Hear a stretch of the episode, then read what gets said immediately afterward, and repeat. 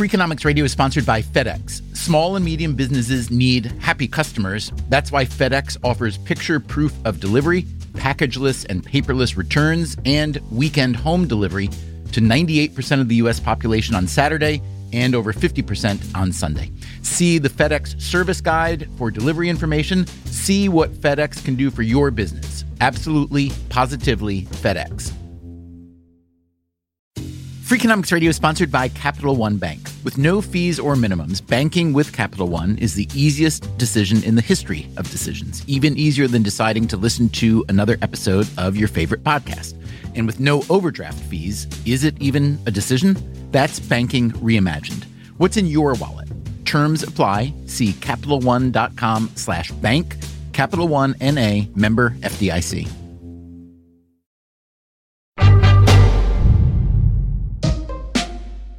Hey there, it's Stephen Dubner. If you watched this past Sunday Super Bowl, in which the Kansas City Chiefs beat the Philadelphia Eagles by kicking a field goal with just a few seconds left, you may have noticed a few things. You may have noticed that Chiefs quarterback Patrick Mahomes is just an absurdly good and clutch performer, even when he's hurt. You may have noticed the controversial holding penalty on the Eagles' defense that gave the Chiefs a chance to run out the clock before Harrison Butker kicked that winning field goal. One thing you almost certainly didn't notice was the man who snapped the ball on that winning kick. His name, by the way, is James Winchester. He is the Chiefs' long snapper. And you're not supposed to notice him because we only notice the long snapper when something goes wrong, as it did in last year's Super Bowl. Gay, no. Hekker picks the ball up, bad snap. Last year, just before that Super Bowl, we published an episode about the profession of the long snapper. Now we've gone back and updated that episode, and it includes an interview with the allegedly guilty long snapper to set the record straight.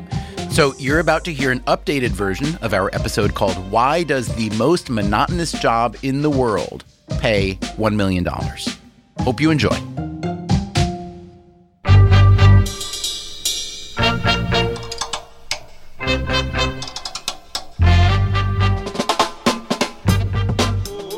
Is Freakonomics Radio, the podcast that explores the hidden side of everything, with your host, Stephen Dubner.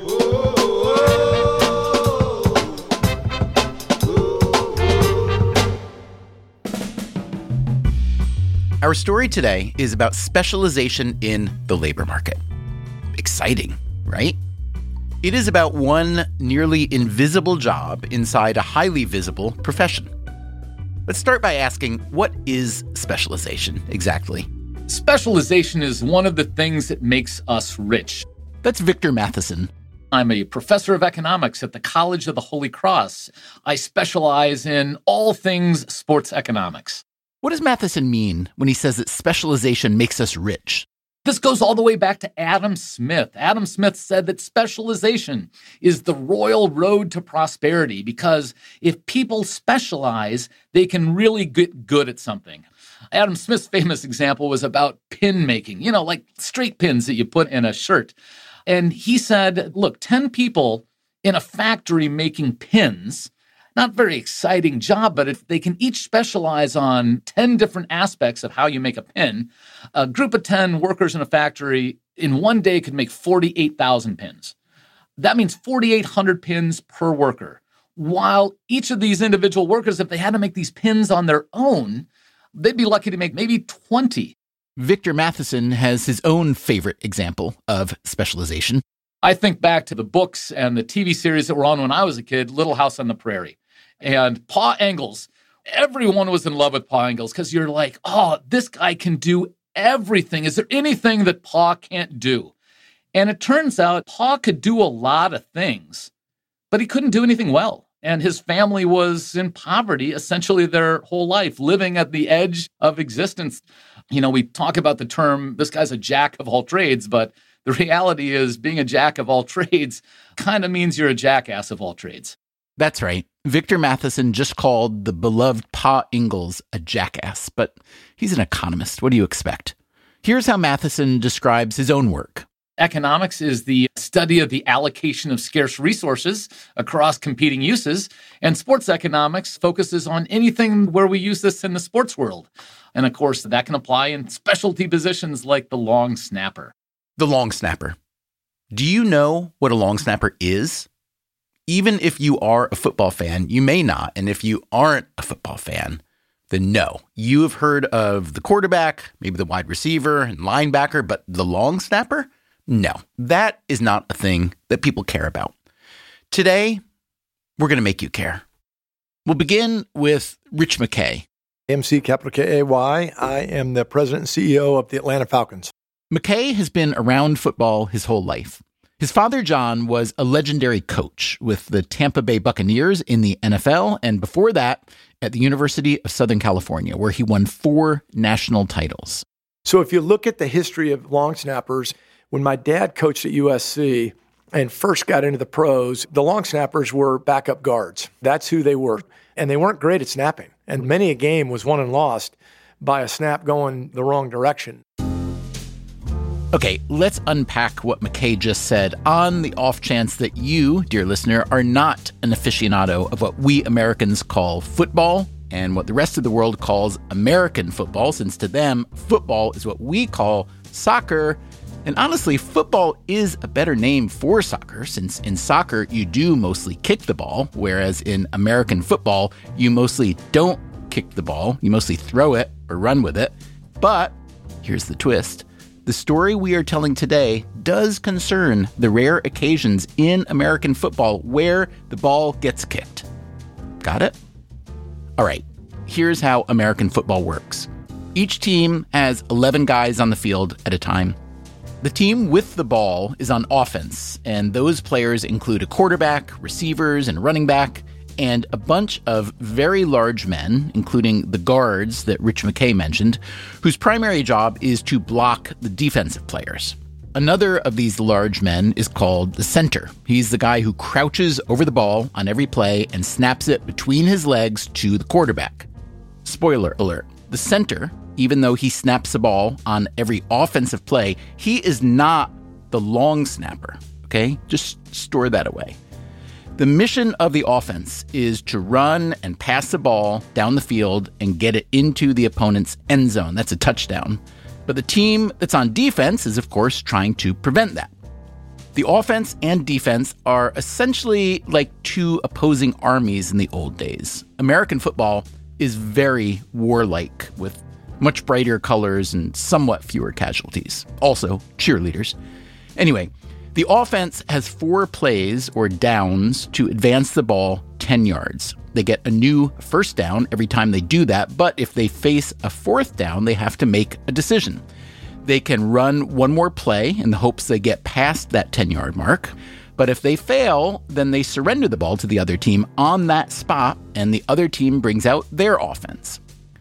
What usually happens on fourth down is the offense will choose to kick the ball. There are two types of kicks. If you're a long way from your opponent's end zone, you will likely punt the ball to the other team.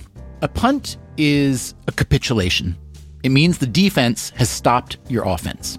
This means bringing on a specialist called a punter who kicks the ball very high and very far, 45 or 50 yards, down the field to the other team's punt returner. But if you've got a fourth down closer to your opponent's end zone, you may try to kick a field goal. That means bringing on a different specialist. This one is not a punter, he's a place kicker. And the place kicker tries to kick the ball through the big yellow uprights at the back of the end zone. A field goal counts for three points. Not as good as a touchdown, which is six points, but still very valuable. You'll also usually see the place kicker after a team scores a touchdown kicking what's called an extra point or a PAT, point after touchdown, which counts for one point. Okay, you got that? The unit that executes these kicking plays is neither an offensive nor a defensive team. They are called special teams, of which the punter or place kicker are most critical. Rich McKay again. If we were doing this podcast 15 years ago, you would have said to me, Hey, who are the specialists on the team? And I would have said to you, the punter and the kicker. And you would have said, oh, yeah, there's two of them. And then today, if you say to me, who's the specialist on the team? I say the punter, the kicker, and the snapper. The long snapper, that is. Unlike Pa Ingalls, the long snapper does just one thing. He doesn't throw the ball, he doesn't run the ball, he doesn't kick the ball, he doesn't play offense or defense, he doesn't even snap the ball on regular offensive plays. All he does is snap the ball on punts, field goals, and extra points. On a punt, he snaps it directly to the punter, who stands about 15 yards behind the long snapper. The punter catches the ball around chest high and kicks it downfield. The long snapper does now have a chance to run downfield and try to tackle the punt returner, but since there are other players on special teams who are much better at running and tackling, this rarely happens.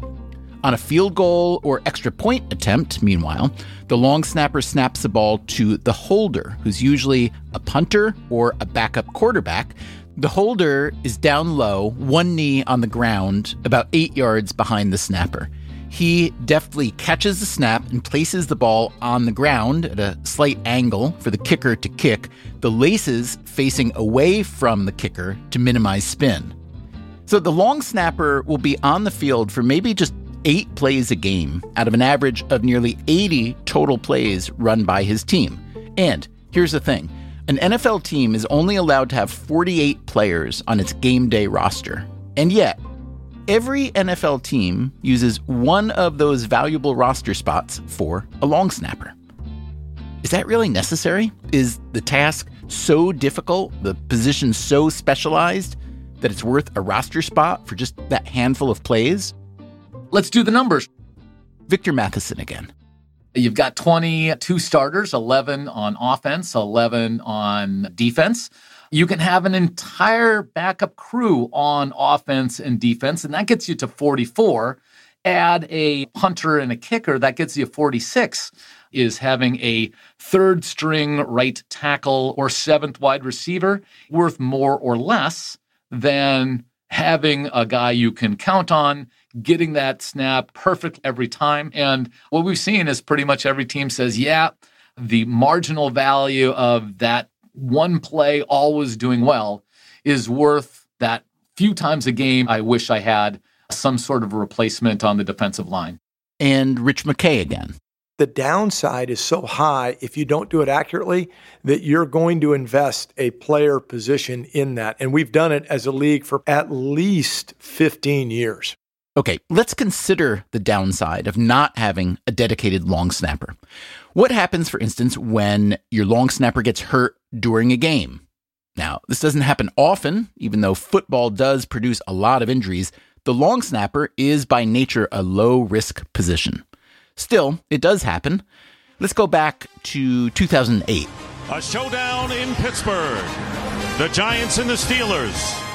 In the third quarter of this game, the Steelers had to punt the ball away to the Giants. That was a 50 yard kick by Mitch Berger. The announcer, Dick Stockton, noticed something had happened on that punt play. And the long snapper, Greg Warren, is shaken up. Greg Warren, the Steelers' long snapper, tore his ACL while running downfield to pursue the punt returner, and he wouldn't be back. Midway through the fourth quarter, the Steelers were deep in their own territory and they had to punt again. With their regular long snapper out, they turned to James Harrison, one of the team's best players, but a linebacker, trained not in long snapping, but in chasing and tackling offensive players. How did Harrison do? James Harrison, the new long snapper, snaps it out of the end zone for a safety and the Giants have tied the score at 14 as Greg Warren was carted off. Harrison had produced what's called a botched snap. The ball went clear over the punter's head, and the Steelers went on to lose 21 14. When people talked about this game coming in, do you think anyone talked about a long snapper injured and then the backup long snapper snapping it over the head of the punter for a safety. I don't think that came into the analysis before the game started. yeah, I don't think it did, did. for any coach tempted to use that final roster spot on another offensive or defensive player, this was the sort of nightmare confirmation of the long snapper's value. But as Rich McKay was saying earlier, it didn't used to be this way. Sometimes they were centers, but they were usually guards. They had to be big guys, and they weren't great at snapping. Then all of a sudden, somehow the tight end got in. The tight end is a hybrid position on the offense, big enough to block the defense, but athletic enough to catch some passes. They were viewed as being better athletes, viewed as having better hands. They could throw it back faster because all of a sudden, these special teams coaches were back there actually timing snaps. Nobody timed snaps in the 60s and 70s. All of a sudden, they were timing snaps in the 80s.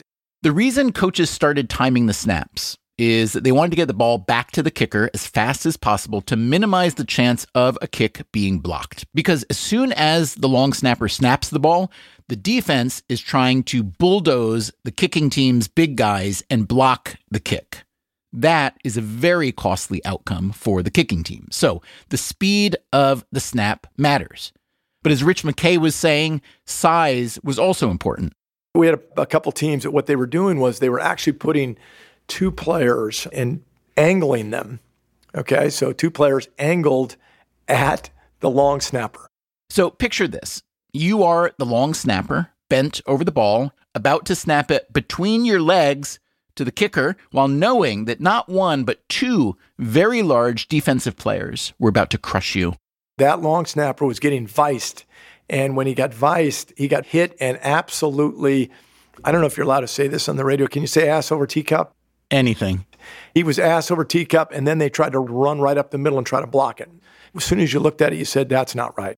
Rich McKay is not just president and CEO of the Atlanta Falcons, he has also been on the NFL's competition committee for nearly three decades, most of that time as its chairman. One role of this committee is to propose rule changes to improve the game, to make it more entertaining for fans, but also safer for players. Yep, we start with player health and safety, and I don't say it in a way to make you guys feel better or think that that's a good, you know, tagline or anything else. That's just the truth.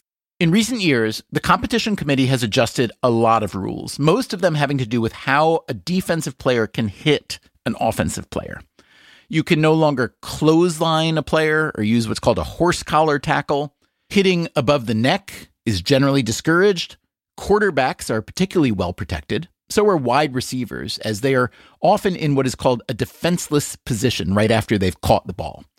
For years, the NFL overlooked or played down the danger of concussions. McKay insists they are working hard now to improve player safety, especially with technologies like the tracking chips implanted in players' shoulder pads. We get data all the time. We know where the injuries are coming from. We know the types of plays. We have the engineers that are looking at load and capacity and the impact. And what about those long snappers getting viced, as McKay put it? Well, that too wound up being addressed by the competition committee. In 2006, a new rule required that on field goals and extra points, the defensive players couldn't line up directly across from the long snapper, but had to line up outside his shoulder pads. This allowed the snapper a split second to get upright after snapping the ball and to keep himself from going ass over teacup. All of a sudden, we began to find teams that were going after the snapper on punts. And so we said, okay, let's extend this to the snappers on punts too. This rule took hold in 2010. Now the long snapper was protected on punts and kicks, at least to some degree. So now we've got them lined up where they're supposed to be, but then their first step was to go for the head. it, you know, these are people trying to make a difference. We said, no, no, no, this is a defenseless player. So that prompted another rule change in 2013, further protecting the long snapper by deeming him a defenseless player in the immediate aftermath of the snap. As with many rule changes, and this is something you often see with government policy, there were some unintended effects. I don't think we designed it where, and I know we didn't because I was in the room. We didn't design it. We said, okay, you know what? This will make the snapper 225 pounds and they'll be better cover guys. That was never the intent. That has been one of the outcomes. What McKay is describing here is a shift in body type for the long snapper position. No longer at risk of getting run over by defensive linemen, the long snapper didn't need to be gigantic. 225 pounds isn't small, but the average lineman in the NFL weighs more than 300 pounds. And when McKay says a smaller long snapper will be a better cover guy, that means he's more athletic and able to run downfield faster on a punt to try to tackle the other team's punt returner. A 300 pounder can't do that. Coming up after the break, we'll hear from a long snapper who got into the league before the rule changes. I was a bigger snapper. I mean, I played at 275 my first few years in the league. I'm Stephen Dubner. This is Freakonomics Radio. We'll be right back. Freakonomics Radio is sponsored by Marriott. TownePlace Suites by Marriott has all the comforts of home. Cook up a meal in a full kitchen, unpack and stay organized with the in room Alpha closet system, plus bring your pet and have your best friend by your side. TownePlace Suites by Marriott has all the amenities you need to feel at home during your stay. Find the comforts of home at TownePlace Suites. Go there with Marriott Bonvoy.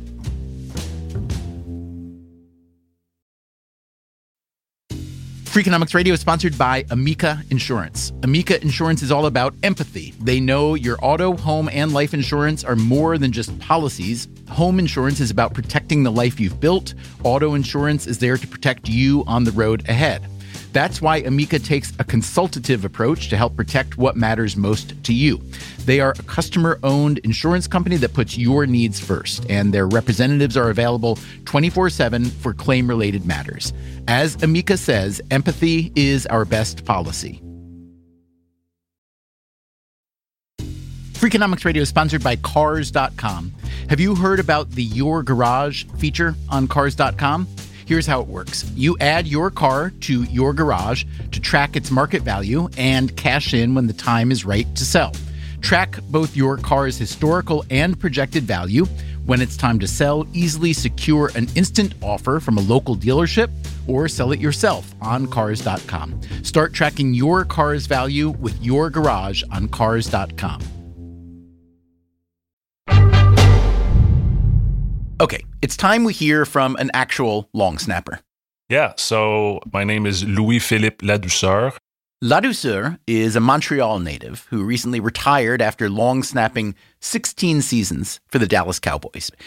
But even a Cowboys fan will not know him by that name.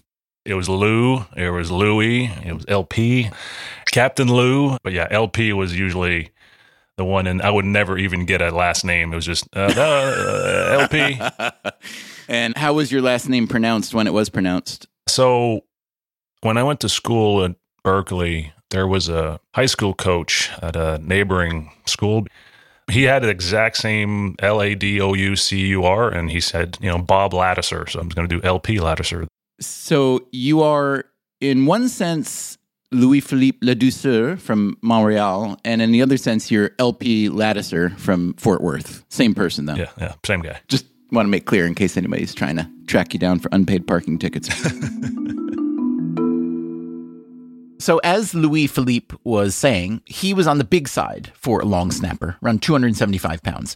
His first NFL season was 2005, before the rule changes that protected the long snapper. My first few years in the league, most of the time I would just get crushing. There's nothing you can do. So, he appreciated the new rules because you're not getting whiplash and guys just bulldozing you. And so that helped. But then by doing that, you invited some snappers that weren't as big, that couldn't block as well to come into this league as well. Rich McKay again. All of a sudden, our rule changes came, and here come a bunch of different players. But it wasn't just the body types that were different. As the modern game sped up, the demands of the long snapper job were also evolving. Now they got to throw the ball back there. They got to throw it faster. They got to be more accurate because the guys are coming off the edge fast, and they got to be able to cover on the punt. And so there is a little more to the position than just throwing it back there. In other words, the job was becoming more specialized. Less Pa Ingalls, jackass of all trades, and more Adam Smith, pin factory worker. And the specialization of the long snapper job led to further specialization in the form of the long snapper agent. Yeah, I think the niche of representing long snappers kind of found me. That's Kevin Gold. I am an attorney and also an NFL agent, or what they call a certified contract advisor. I've done over 100 contracts for about 30 different guys, the vast majority of which are long snappers. As Gold said, this specialty found him. When I came out of law school, I wanted to be an NFL agent. Now I'm in Harrisburg, Pennsylvania, and there happened to be a player at a small Division II school called Shippensburg University, and he had this unique skill which is he could snap the ball to the punter very fast and he could snap it to the holder on field goals and extra points with perfect laces so the kicker could do their job. So he became my first client. And honestly, I didn't know much about the position. I didn't even know that NFL teams really use guys just to do this role. Not only had NFL teams started using guys just for that role, but occasionally they would spend one of their valuable college draft picks to select a player who wasn't a quarterback or a linebacker, but a long snapper. Patrick Mannelly, He was one of the first pure snappers to be drafted just to snap by the Bears back in the late 90s. Patrick Mannelly played 16 seasons for the Bears without a single botched snap.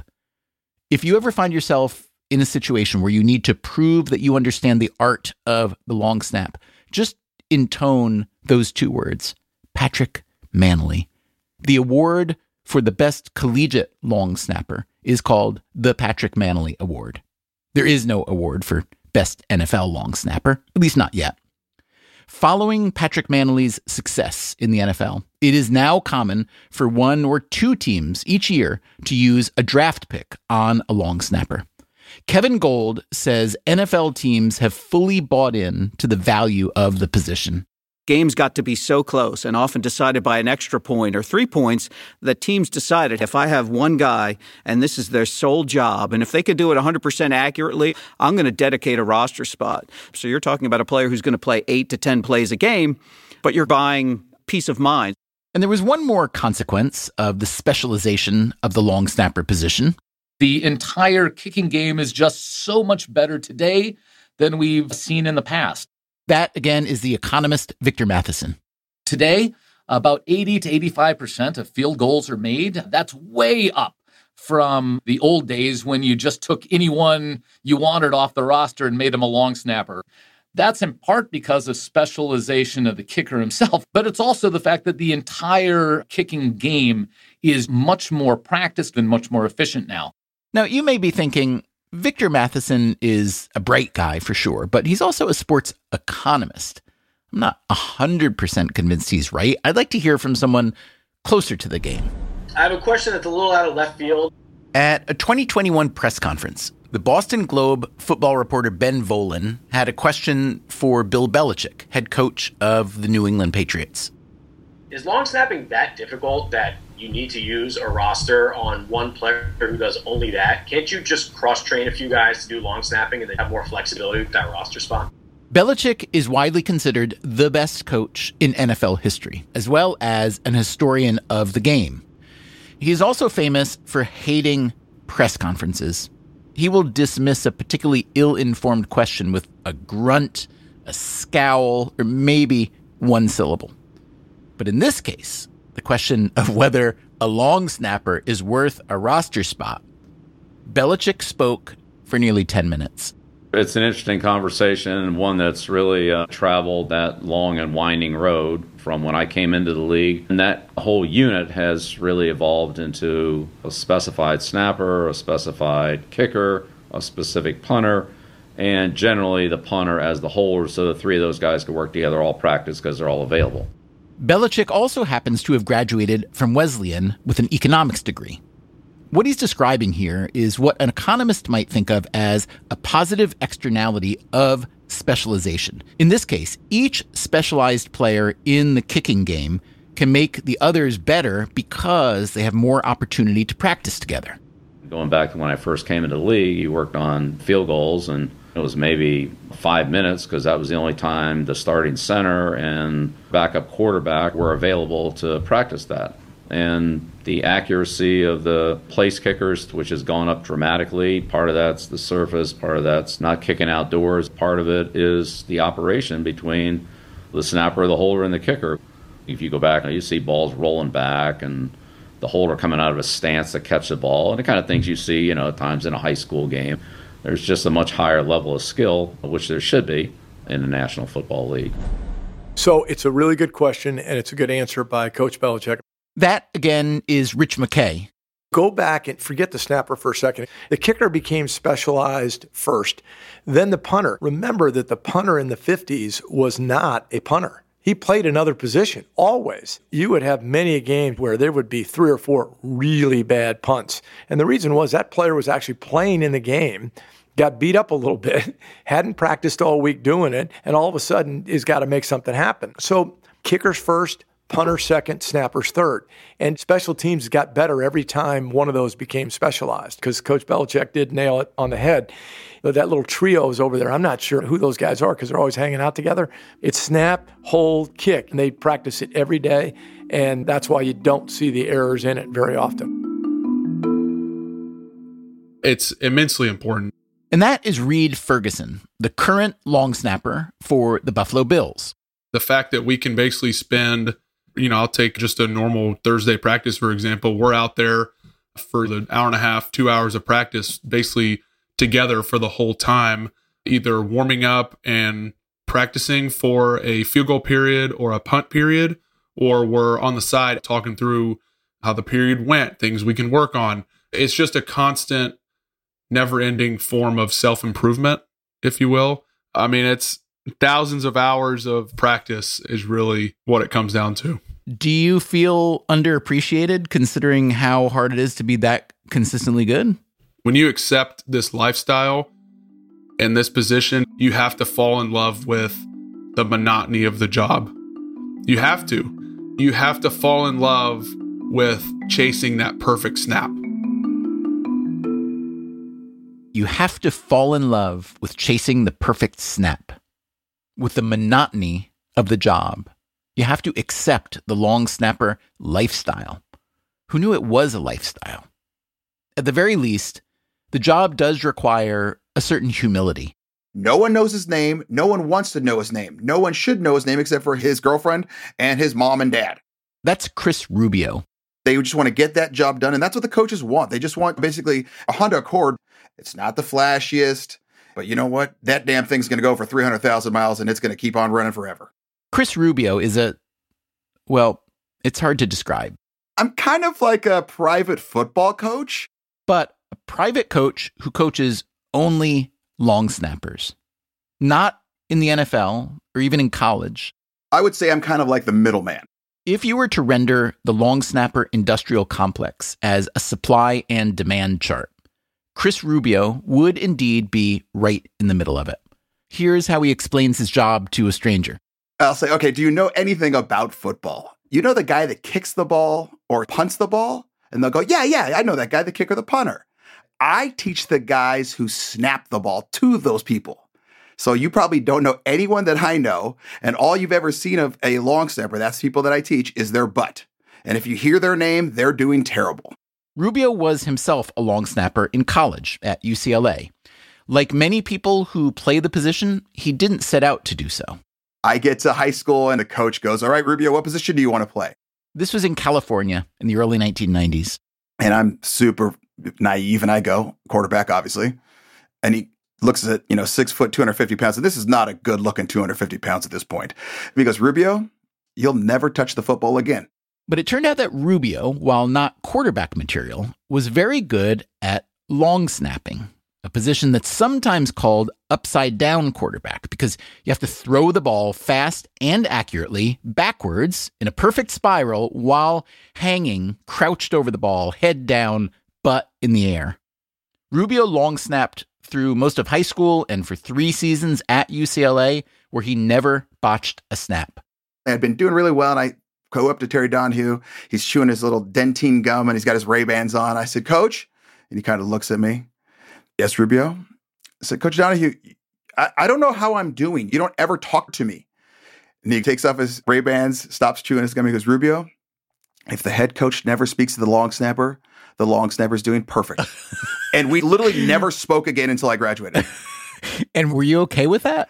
Hell yeah. As long as I know what the criteria is, I'm fine with that. Rubio hoped to long snap in the NFL, but it didn't work out. Yes, I had a couple teams looking at me, but in between my junior and senior year, I damaged my back pretty darn well. Rubio played before the rule changes in both the NFL and college football. that were put in place to protect the long snapper, which meant he was routinely getting viced. They would literally just get the biggest, angriest, meanest human being on the defense, and they would line up and just destroy you before you even get your head up. Rubio earns his living these days with a company called Rubio Long Snapping. He is essentially the master of a long snapping network. He maintains this network by conducting training camps for long snappers and would be long snappers. I've been in Florida, state of Washington, California, Texas, and North Carolina and Georgia, then Illinois, two big Vegas events. And then long snappers come to me. I instruct them, I rank them, I give them a personal player profile on the website, YouTube videos, all that good stuff. And then the coaches use my rankings for recruiting. So an Alabama coach or UCLA coach, they'll contact me, Rubio. I need another kid. Here's what I'm looking for. They have to trust me and I have to be able to be trusted. Rubio estimates he has trained more than a thousand long snappers who went on to play in college, some of whom also went to the NFL. College coaches want a good long snapper, but they also don't want to spend much time finding one, and they may not know much about long snapping anyways, so they're happy to rely on Rubio's rankings. So, what does Rubio look for in a long snapper? Number one, a big head. I'm talking physically. The larger a human being's head, the better long snapper they're going to be. Second, the bigger the butt, a better long snapper they're going to be. That has to do with power. Longer arms, that help. And fourth, and usually the most crucial part, the dumber a long snapper, the better. because why? Because the smarter long snappers overthink everything. And it's not hard. We're bending over, throwing a dead animal really fast backwards.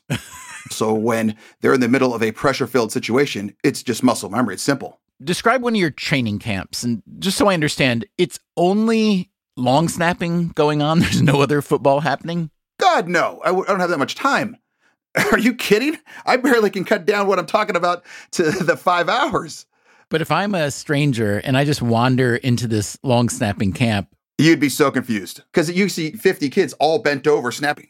Even if you knew football, you'd be like, there's no way this dude's running a long snapping camp. And if you didn't know football, you'd be like, what the hell's happening here? These are high school players you're working with, correct? It actually started as high school, and now more and more and more, I'm starting to get middle school and even elementary school kids. Get out of here. It's actually pretty smart because it's one of those weird positions that you can work on and not be a giant or physically massive or strong. What I always say is if I can get these kids pre puberty and I can get their form down, because that's the most important thing with snapping is their form. If I can get that down and then puberty comes, it's basically just dropping an engine into the car. And then it's like, oh my gosh, I've got this fantastic form. And now look at, I've got a V12 engine. I always tell high school students learn to long snap because number one, it could get you a college scholarship. That again is Kevin Gold, the agent who represents NFL long snappers because Alabama and LSU will give scholarships to long snappers. And if you can snap two, three, four years in college at a top level, then you have a good chance to either be drafted by the NFL or get a shot after the draft through what we call an undrafted free agent. The trajectory Gold just described is the precise trajectory followed by someone we met earlier. Reid Ferguson, long snapper for the Buffalo Bills.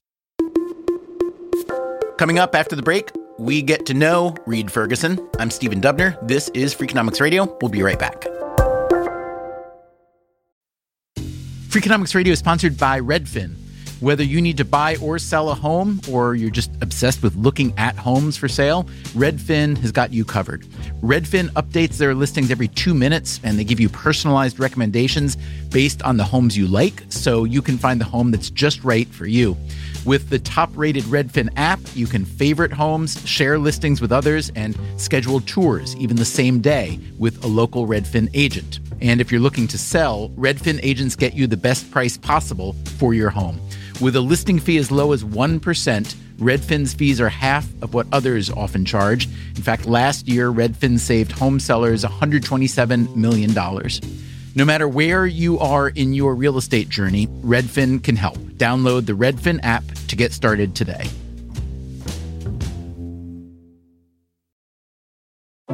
What does it mean to be rich?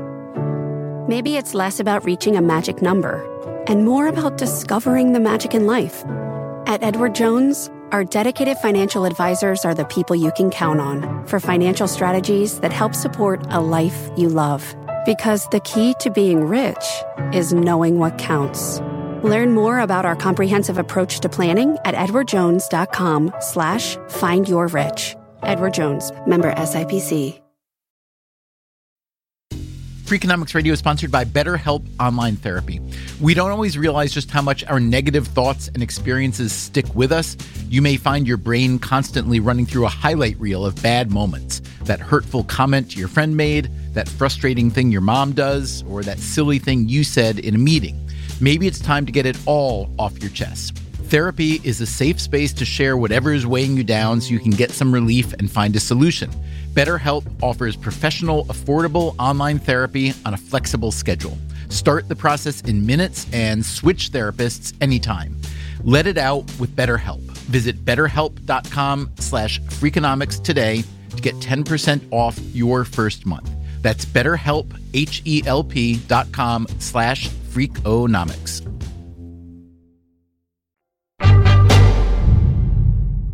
When Reid Ferguson was in high school in Georgia, he attended several of Chris Rubio's long snapping camps. Yeah, so he ran Alabama, LSU, Tennessee, Oregon, and maybe a handful of others. He really started the process of training guys and planting them at colleges and having coaches actually reach out. He was the guy who special teams coaches in the NCAA called to recruit a snapper. Hey, I'm looking for a big guy. Hey, I'm looking for a smaller, faster guy. And he said, okay, well, this guy is four star snapper. This guy's a three star snapper. He's way more athletic, but he's not as good a snapper. Reid Ferguson was a five star snapper in Chris Rubio's rating system. Here's the letter that Rubio wrote to college coaches on Ferguson's behalf before his senior season in high school. One of the most dominant long snappers I've ever had with me. He has exceptional form and his body is perfect for Division 1 long snapping and beyond. Moves well and he is thick. When he snaps, people notice. Terrific work ethic. Reid Ferguson wound up going to LSU, Louisiana State University, one of the top teams in college football. By then, his younger brother Blake was also snapping in Chris Rubio's camps. My brother started when he was in seventh grade. And a few years later, when Reid Ferguson was done at LSU and was trying to catch on with an NFL team, Blake Ferguson replaced his brother as the long snapper at LSU. Was it a scholarship for you or your brother? Yes, both of us. Full ride? Yes. For a long snapper? Yes, sir. Blake Ferguson also made it to the NFL as a 2020 draft pick by the Miami Dolphins. The Dolphins play in the AFC East division of the NFL, same as the Buffalo Bills. So 50% of the long snappers in the AFC East are Fergusons who trained with Chris Rubio and graduated from LSU on a full scholarship. You can see why young football players, and especially their parents, would be willing to travel to and pay for Chris Rubio's long snapping camps, not just for the instruction, but for the chance to be promoted by an expert with top tier connections to the college and professional long snapping network. This network, by the way, happens to be overwhelmingly white. Around 60% of the NFL's players are black. Black long snappers, however, are practically non existent. Chris Rubio again. I have a couple black long snappers. I don't know why there aren't more. I really don't. It just seems to be one of those positions. I have no idea why. And Rich McKay of the Atlanta Falcons. No, it's a good question, and I wouldn't have known that until you said that. I couldn't even venture a reason. And here again is the long snapper agent, Kevin Gold. The interesting thing is, my very first client, Rob Davis, is an African American long snapper and one of the last. Ed Perry used to snap for the Miami Dolphins, and then African Americans kind of disappeared. And I'm not sure that there's a reason. A lot of times, players snap because they can't do anything else, no offense, on the football field. So it becomes a position of default. So it's possible that it doesn't necessarily attract African American snappers. As occupations go, long snapping is about as reliable as it gets in professional sports. It's the oldest average position in the NFL. That, again, is the sports economist Victor Matheson. The average long snapper has lasted six years in the league. That's significantly more than an average NFL player who has about a three year career. Long snapping is also, on average, the lowest paid position in the NFL, although lowest paid is relative.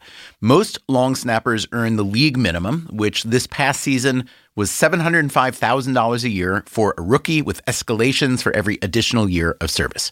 Reid Ferguson, for instance, who just completed his sixth full time season, earns more than a million dollars a year. Yeah, one, two, one, three, something like that. You're on it let's say I came down from some other universe and I didn't know much about the economy or sports or whatnot, and I hear, you know, a teacher gets paid fifty thousand dollars, police officer maybe sixty thousand, and then the long snapper for the Buffalo Bills gets one point three million dollars. But you know, there's supply and demand. So, do you think that you in the whole ecosystem of professional sports in the NFL, do you think that you as a long snapper are overpaid, underpaid, or paid just right? That's a great question. In our ecosystem, guys reset the market every couple of years or every year, maybe. So I think in our long snapping ecosystem, nobody's really going to break the bank. It's really just, you know, rising tide lifts all boats. What would you be doing if you weren't playing in the NFL now? I originally wanted to be an FBI agent. That was plan B for a long time. But at this point, I feel like I've saved up enough money to where I kind of don't have to worry about finding something immediately. Ferguson may have several more good earning years ahead of him. My internal goal is to set the most consecutive games played, A for a snapper and or B for the Buffalo Bills. So, you know, 15, 16 years, if that's what it takes me to get there, I'd love to play as long as I can keep the job. You may recall that LP Ladouceur, aka Louis Philippe Ladouceur, kept his job with the Cowboys for 16 seasons. How is this longevity possible in such a physical game? For one thing, long snapper is a relatively safe position, especially with the protective rules the NFL added some years back. You just don't have as much opportunity to get hurt as someone who's running with the ball or trying to tackle the ball carrier. But Victor Matheson says there is another reason. He says teams don't have much incentive to bring in a new long snapper very often, especially because they are relatively low earners. Once you have a player that you can trust, it's hard to break into that market, especially because this is a market that people generally do the job perfectly until they don't. And because so few mistakes are made, that doesn't leave a whole lot of openings for people trying to break in. In other words, once a long snapper has mastered the technique, he becomes increasingly valuable to the team. His skills don't deteriorate year to year as much as a player who relies on running fast, throwing far, or hitting hard. All the long snapper does is bend over and snap the ball. How hard can that be? And because of the hyper specialization that Victor Matheson and Bill Belichick talked about earlier, the long snapper has a lot of time to keep mastering his technique, to fine tune the details. Chris Rubio again. You know, how fast is their snap going? Does it look smooth? Is the spiral going well? And Reid Ferguson. For a punt, I need to make sure I hit him in a certain window so he knows every time he goes out there for a punt, this snap is going to be in this general area. So that's one less thing that he's got to think about. I call it the Rubio zone, basically the lowest rib to mid thigh, armpit to armpit. The punt is more of a caveman type snap where I say don't snap it to the punter, snap it through him. But it's different for a field goal or PAT where you're snapping to the holder who's just eight yards away. The PAT is a little bit more finesse where you don't want to burn it at him. So then you're just basically flicking it back with your arms. Correct. The most important thing would be to make sure the laces are correct every time because if they're faced back at the kicker, you know, that affects the kick. I wanted to be accurate with my laces. And LP Ladouceur.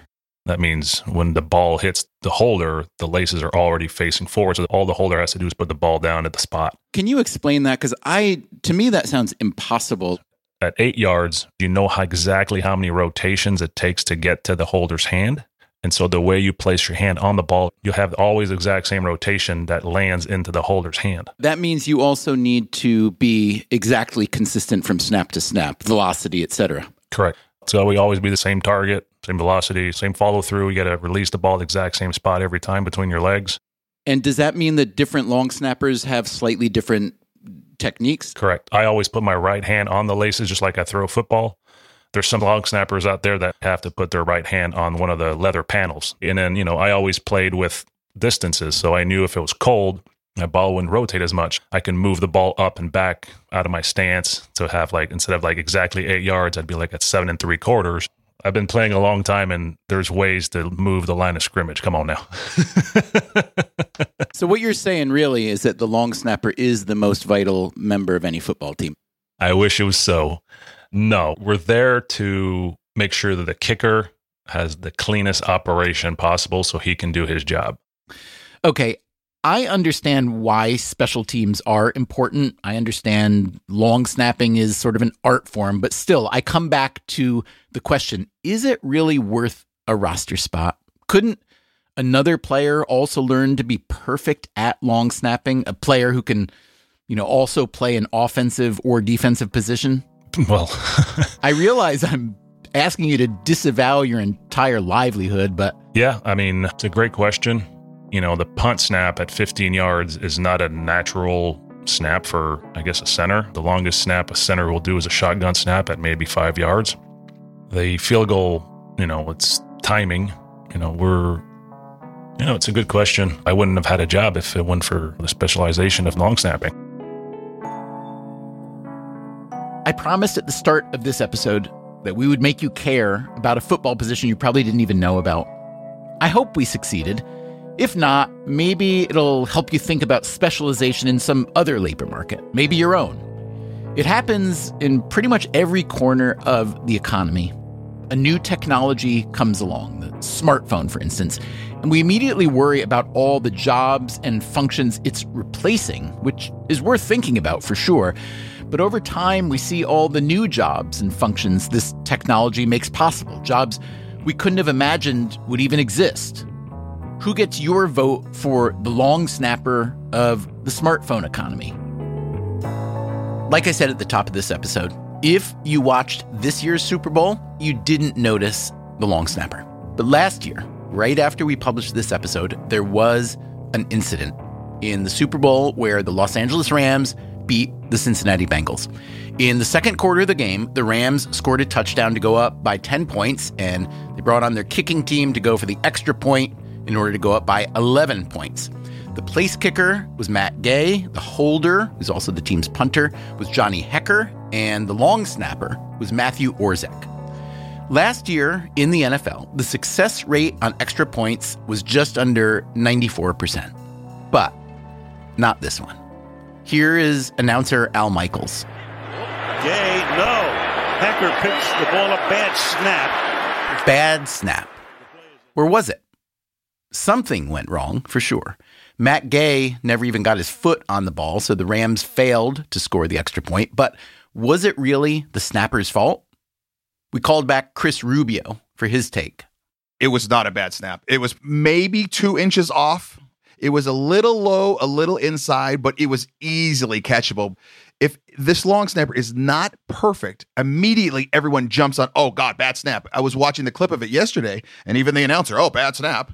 You know how they in the NFL games they always let's go to John in New York, who's the referee that's reevaluating the call.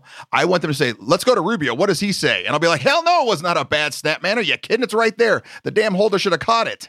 So that's what our long snapping expert thinks. But you may be thinking, well, of course, the long snapping expert is going to defend the long snapper. So we went right to the source. Matthew Orzech, and I'm a NFL long snapper for the Los Angeles Rams. And how does Orzech describe what happened on that missed extra point? That snap wasn't perfect by my standards, and the operation starts with me. So I kind of hang my hat and responsibility on me, and where most people would look at Johnny and say, "Oh, it was a perfect snap. He just dropped it." But my laces weren't perfectly up and I didn't make him spin it too many times that season. So he actually wasn't that used to catching it with the laces off and having to spin it. This goes back to what Reid Ferguson and LP Ladouceur told us earlier. Really, the relationship between the snapper and the holder is vital to getting laces. If you snap the same speed rotation and hit the same general location when you throw it, it should have the same amount of rotations each time. So the holder can catch the ball with the laces facing the goalposts. And so he just has to put it down and hit the spot. rather than if the laces aren't perfectly at 12 o'clock, as we call them, he has to try to spin them to get them to that point. Honestly, I got over that ball and I said, All right, you're a little excited. Let's try to calm down a little bit and relax. And then I over relaxed and snapped it a little bit slower and didn't rotate as fast. So under rotated. In the end, the missed extra point didn't really matter. The Rams won the game by three points. So proud to have been on that team in the right place, right time, because as a snapper, your role in getting to the Super Bowl is pretty limited. It's just don't mess up your job all season and you you did your part. So I was just honored to be on that team with those guys and to be able to share that uh, for the rest of our lives, really. That's it for our show today. Thanks to all our long snapping experts for their insight. Coming up next time on Freakonomics Radio, the first episode in a series about an industry many people absolutely love to hate. I hate flying. I hate flying. Jet lag sucks. Being stuck in a tiny seat sucks. So we've been on hold for an hour and a half just to hear you say that. There's nothing that you can do at all. Our luggage didn't make it on that tight connection. Does airline travel deserve the hate it receives? We're going to spend a few episodes trying to answer that question and many other questions we have about air travel. I'd say the most difficult part is dealing with our political leaders. We were already going into lockdown, and um, he said, Sarah, we got a problem. I said, I know. I had a smoke and fumes emergency when I was departing Guam. And when you have an internal fire, you have not a lot of time. That's next time on the show. Until then, take care of yourself, and if you can, someone else too. Freakonomics Radio is produced by Stitcher and Renbud Radio.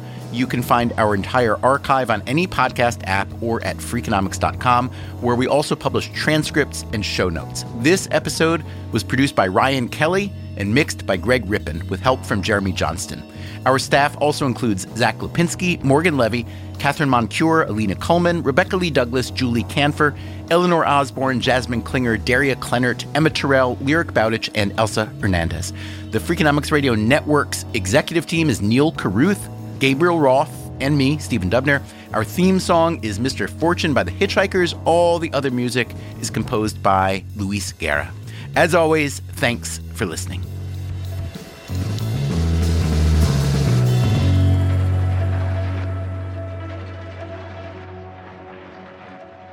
What did I not ask you that I should have, or is there anything else about the the role that I should uh, know? No, I think that you have definitely exhausted the uh, the snapper. Uh, I, I, I spent more time on this than I've probably spent my 28 years on the competition committee.